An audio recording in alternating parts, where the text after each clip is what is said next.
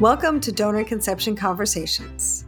This is the one podcast created exclusively for people who are planning to use donor conception to build their family or for people who have already built their family with donor conception. I'm your host. My name is Lisa Schuman. I'm a researcher, a therapist, and an expert in donor conception. And over my more than two decades of experience working both in fertility clinics and in my private practice, the Center for Family Building, I've met with thousands of donor conceived individuals, children, recipients, and donors. And I've learned so much, and I'm here to teach you all that I've learned in this podcast. My guests and I will talk about everything that you need to know to have a better journey to parenthood. If it's about donor conception, we're going to talk about it.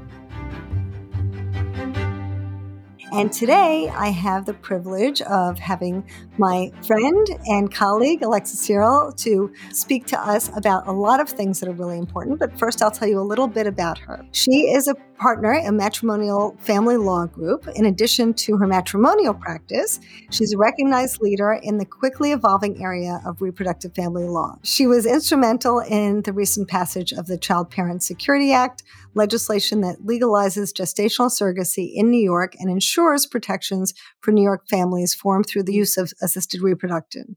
She is deeply committed in providing compassionate legal advice to her clients, whether they're going through marriage dissolution or embarking on an exciting but complicated journey to building their family through assisted reproduction. She is a co chair of the Surrogacy Subcommittee of the NYSBA Family Law Section, the American Bar Association's Assisted Reproductive Technologies, New York State Bar Association's Family Law Section, New York City Bar Association's Matrimonial Committee, and the Women's Bar Association of the State of New York Reproductive Rights Committee. She's got lots of great pro- professional affiliations. She speaks frequently and has many awards and honors, including the New York Super Lawyers Group, named top woman lawyer in the Metro New York Super Lawyers Group, and named to Best Lawyer of 2023. I'm so excited to have Alexis here to talk to us about all of the things that will be helpful for our audience to know regarding the legal aspects of donor conception.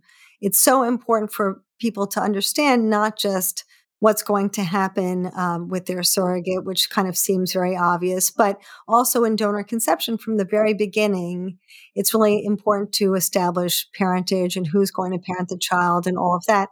Can you tell our audience a little bit about that, Alexis? Sure. So, you know, when we talk about assisted reproduction and legal parentage, right? From the legal perspective, we think of it as consent being the cornerstone of how you create a legal, create, establish, secure legal parent child relationship, right? So, whereas with traditional conception, and parentage analyses, you look at things like a biological connection or gestating who carries the child, or a marital presumption to create legal um, parentage.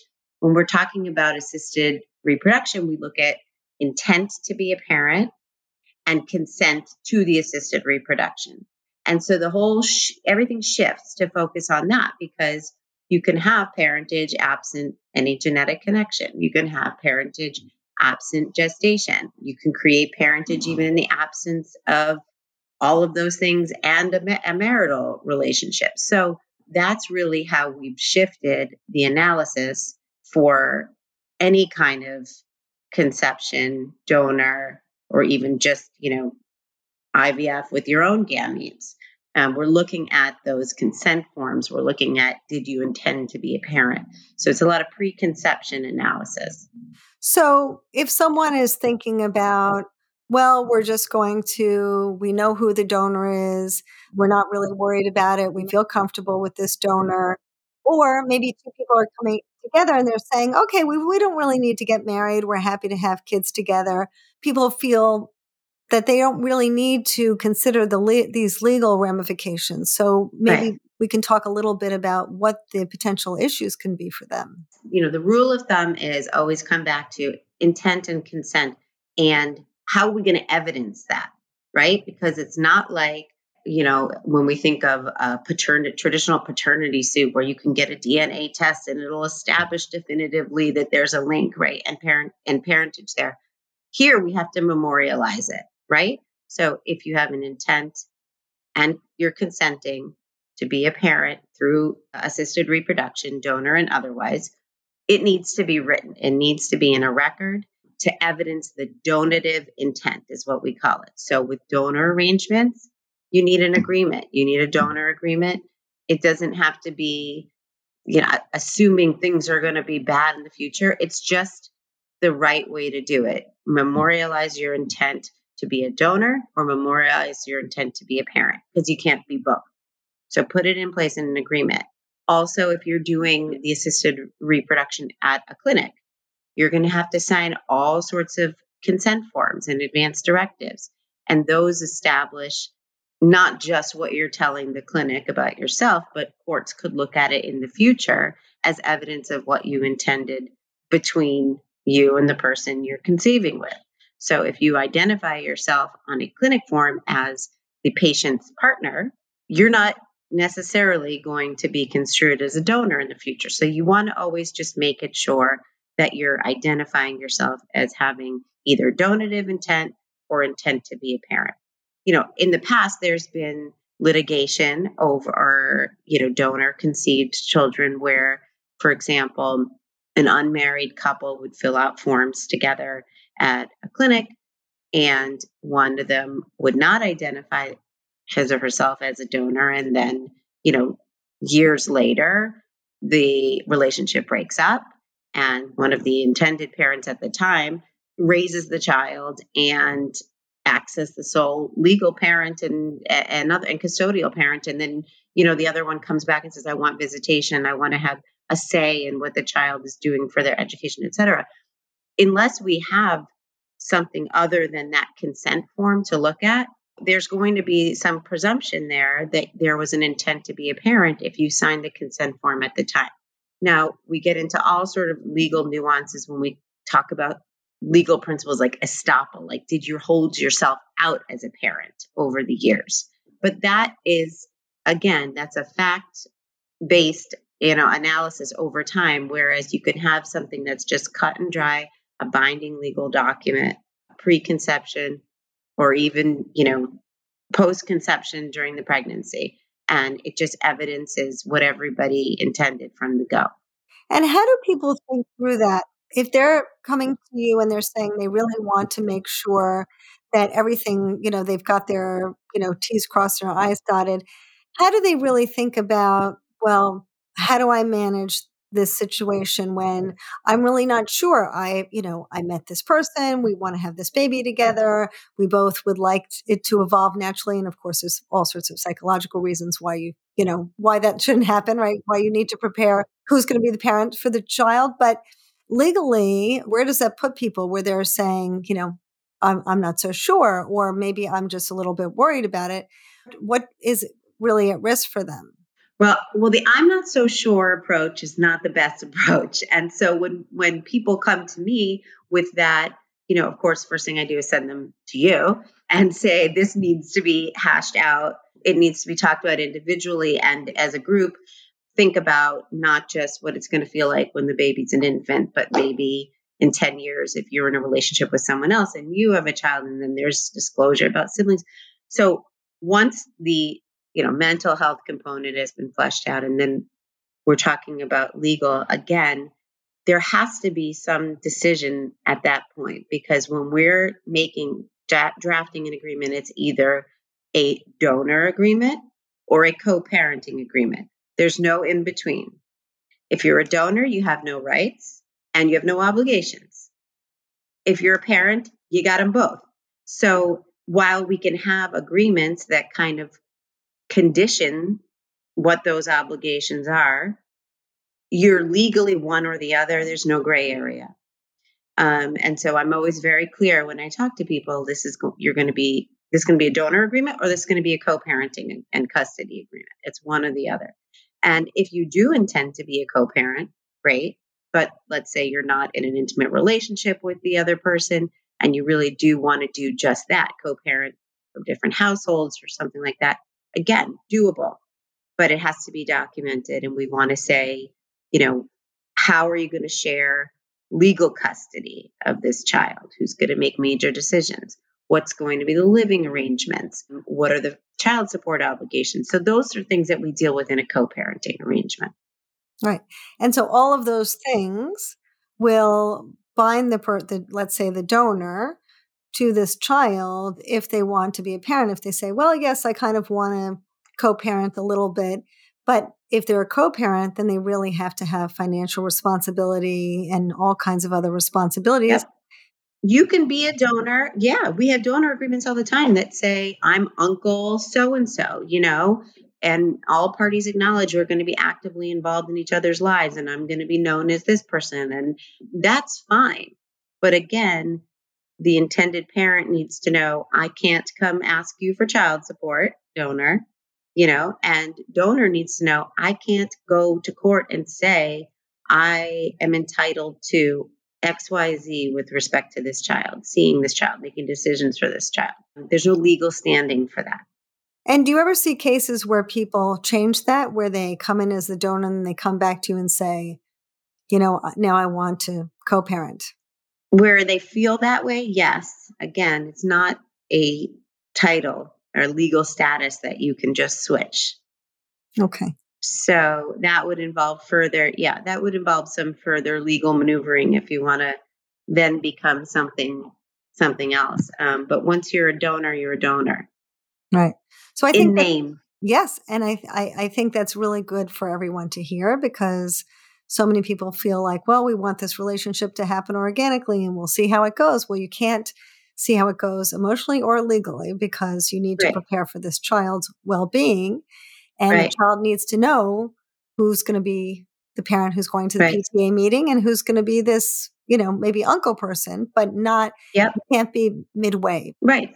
And the default, you know, everybody should know that the presumption and the default, you know, in the absence of something saying you're a donor, is that you could be deemed a parent even if you didn't want to. If it's not documented somewhere, if we don't have some record of donative intent, if things don't go as planned and the parent who's raising the child loses her or his job or you know whatever it is and you're on bed and needs extra financial support you you're you have exposure financially because there's no evidence that you wanted to just only be a donor. So anyway, I'm belaboring the same point, but I have to say people takes a lot to get it through their heads because people nevertheless come to me all the time and say, but it's it's going to be fine. It's going to be fine.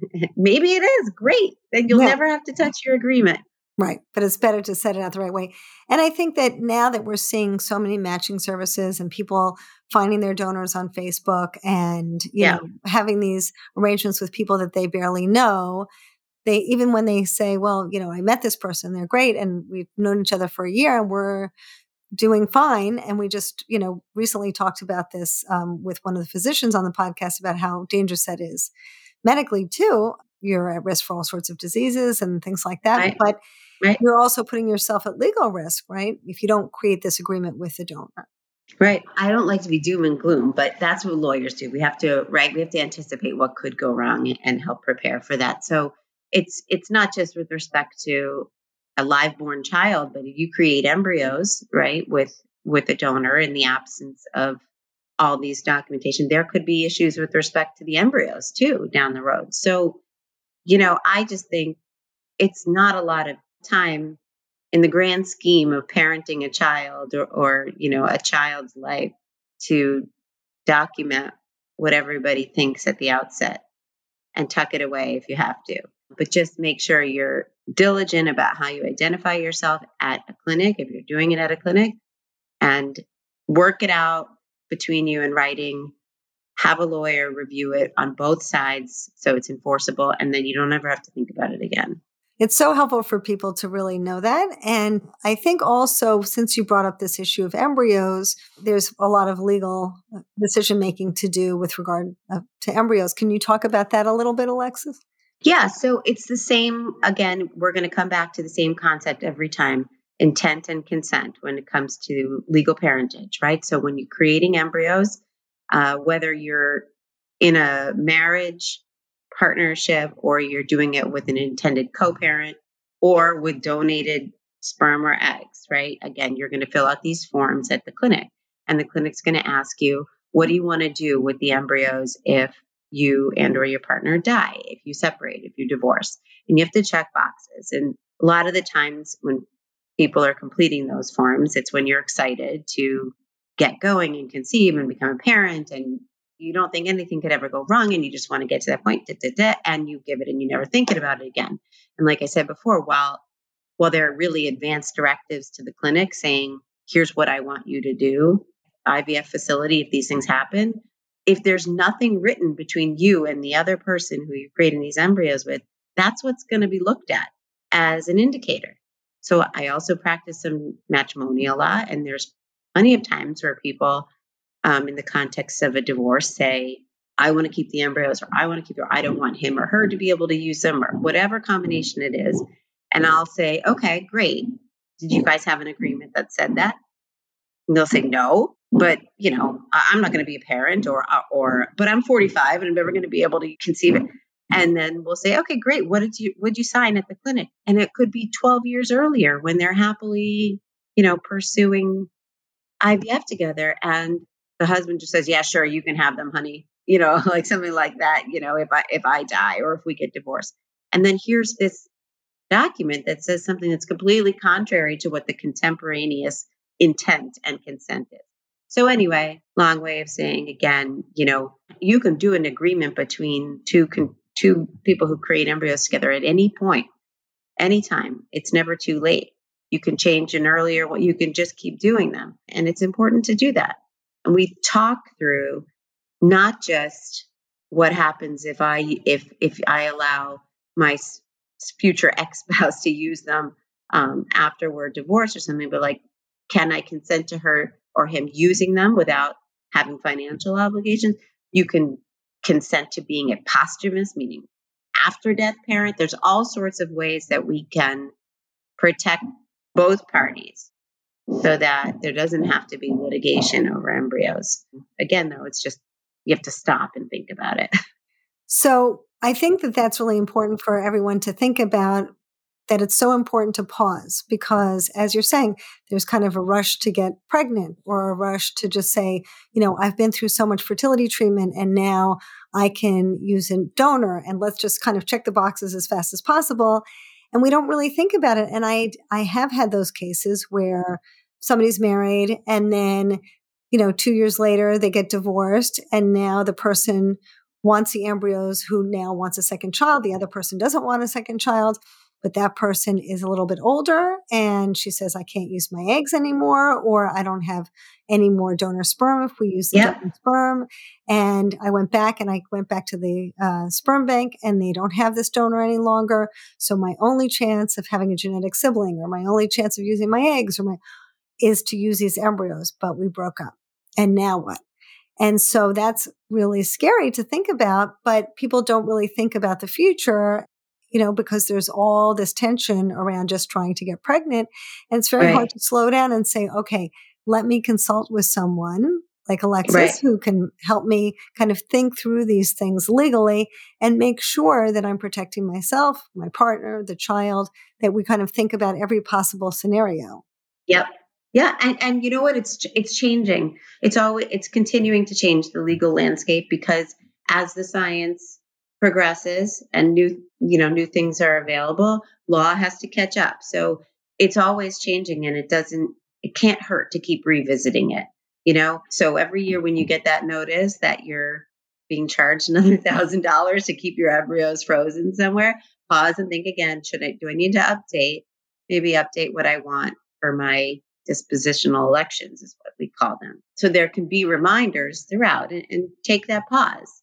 Absolutely and just have your always have your forms somewhere you know just it, it's your you can always request your medical records from whether it's a storage facility or the IVF clinic. Have your consent forms make sure they reflect what you want. If they don't again talk to me talk to you and see if there's something you can put in writing that at least says status quo you know at least that's sometimes we do that too. You don't have to make a decision. You don't have to say destroy them or give them to me, give them to you. Sometimes you can just say, preserve the status quo unless there's a court order or something. But at least you have some protection in there that nothing is just going to automatically happen because there's some presumption in the absence of you indicating otherwise.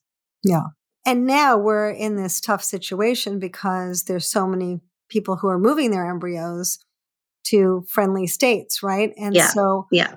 What sorts of risks do people have when they say, well, you know, I'm not too worried about it. I, you know, I'm seeing a lot of people move their embryos to Connecticut, but I'm sure that's happening in lots of other states as well. Do you have concern or do you counsel your clients about that? Yeah, so here's what we do. I mean, well, this is what I do in a donor agreement and an embryo disposition agreement. You know, I always provide in there a couple of things.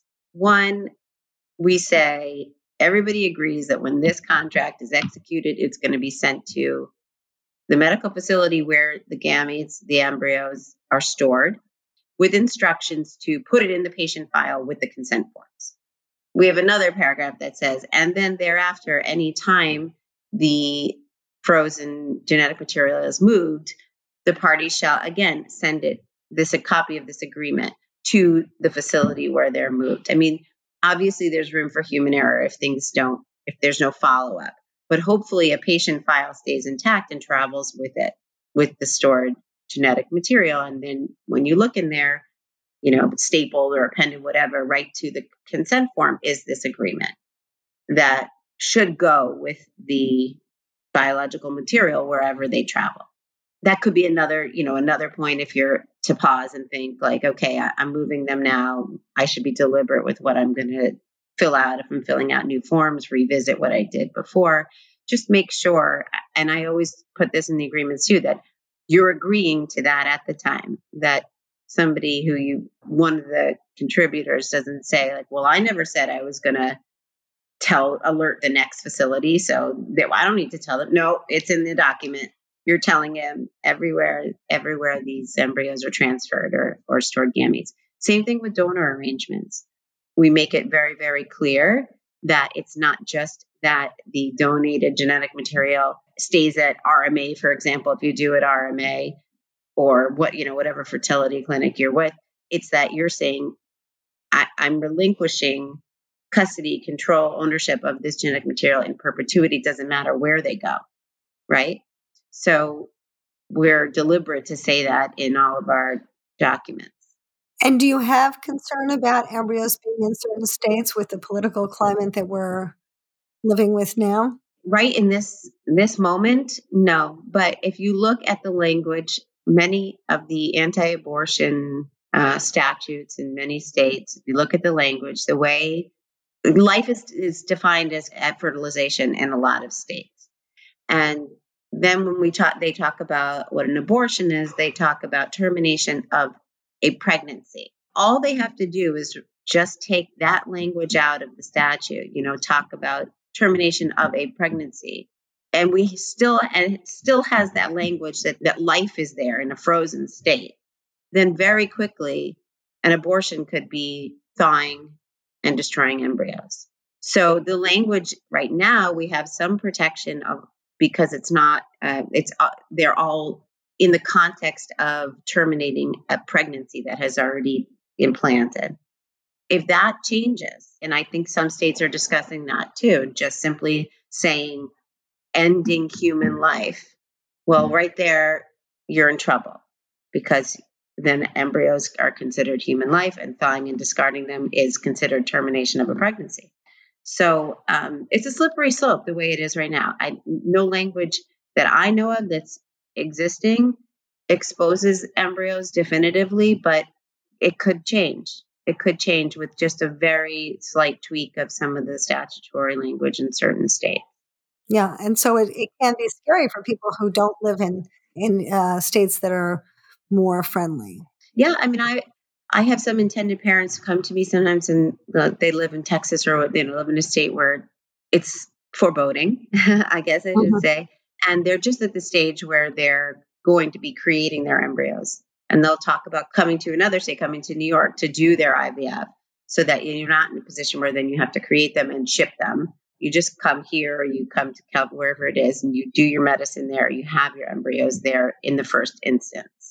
Well, that's smart. I mean, I think that people have to really consider all of these things as they're going through their journey. And, Yeah. you know, again, you know, as we're saying, it's very hard to do that because everybody's rushing to get pregnant and wants things to work out, and everybody's so happy and feels like Yeah. this is a great, you know, arrangement that I have and nothing's going to go wrong.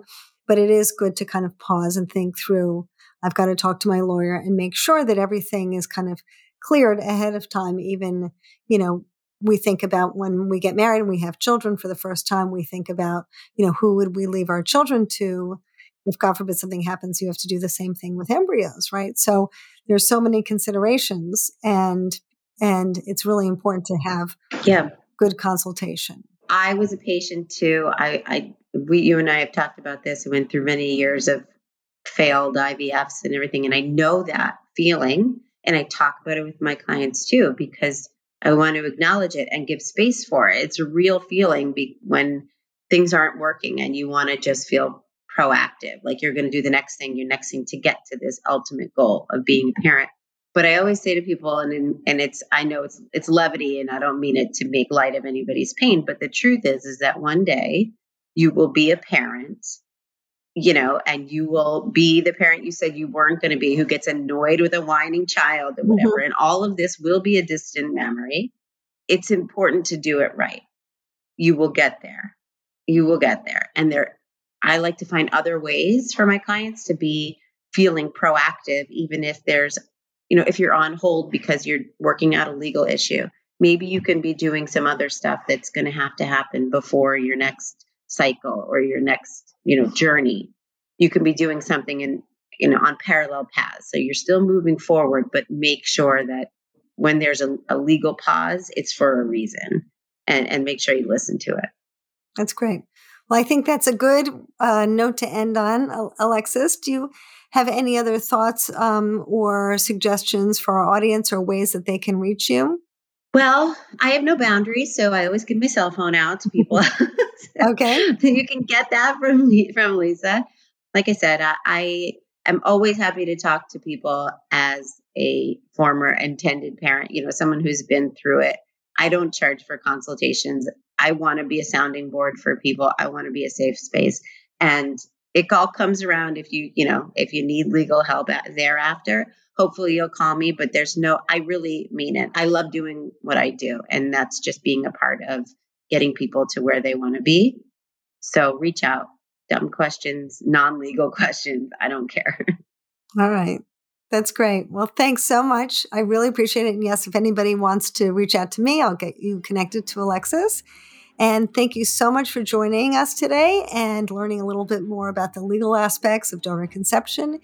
If you want to reach out to me at familybuilding.net, there's we have a lot of resources and certainly please subscribe because that's how we keep going and that's how we can make sure that you won't miss an episode, that you'll stay in touch with us and learn all the things that we want to teach you.